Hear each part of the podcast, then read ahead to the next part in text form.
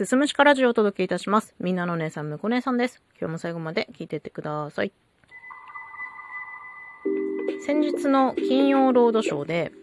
22年目の告白、私が殺人犯ですという作品がですね、放映されたので、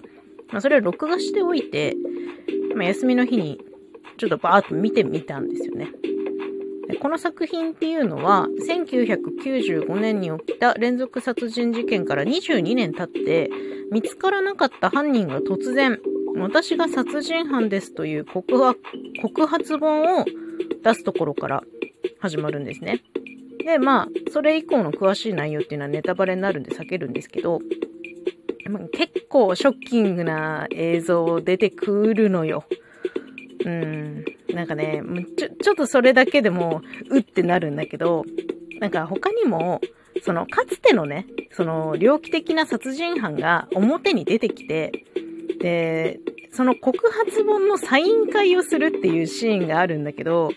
それが、なんかそこに集まる人々がまるで信者、で、その殺人犯だとされている人が、教祖かのように、まあ、ワーキャーワーキャーされてるシーンが、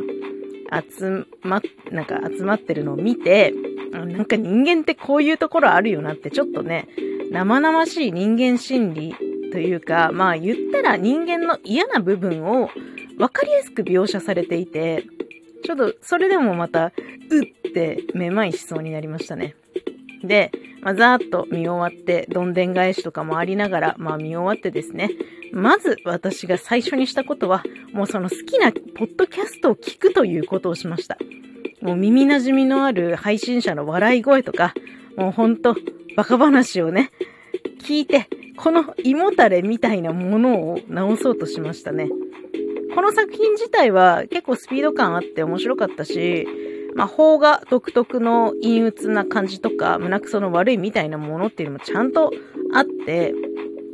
で、まあ、ポッドキャスト聞いたりとかね、TikTok 見たりとかしてどうにか中和しようとしてる自分が、そこにはいたんですよ。で、まあ主演が藤原達也ということでね、まあ彼の作品は本当に見た後必ず胃もたれが起きますね。私そんなに映画見る方じゃないんですけど、なんか、めちゃめちゃ胸くそ悪くて救われなかった藤原達也主演の映画で、藁の盾っていう作品があるんですよ。これもね、また藤原達也が容疑者役で出てるんだけど、これね、ちょっと興味ある方、ぜひ最後まで見てほしいです。あの、邦画で、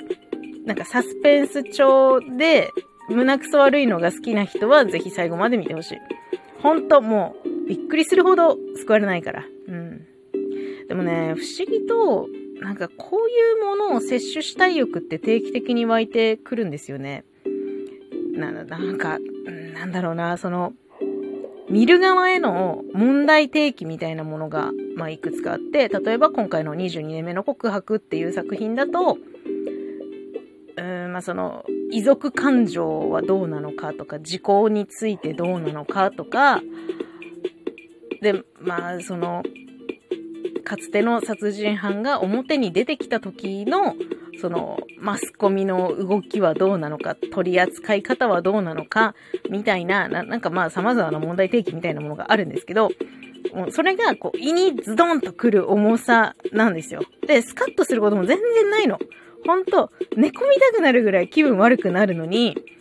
変な中毒性があるんですよね。この手の映画。うーん。なんか副作用の強い薬みたいなものなのかもしれないなと思いましたね。もしくは、もうめちゃめちゃ辛いか、めちゃめちゃ苦い食べ物に似てる気がする。もう食べた直後なんてのは、いやもう、もうほんともうなんで食べたんだろうって後悔するんだけど、で、もう、もういい。もう食べたくない。もう本当にいいって思うのに、時間経つとまたなんかそれをね、味わいたくなってしまうんですよね。これすごく不思議なんですけど。まあちょっとしばらくね、邦画はいいかなと思います。今、リアルタイムで映画館でやってる藤原達也の映画があるらしいんですけど、それもまたちょっと 重たそうなんで、それもちょっとね、見に行かないで、ちょっと今まだ胃もたれの方が続いてますんでね。うん。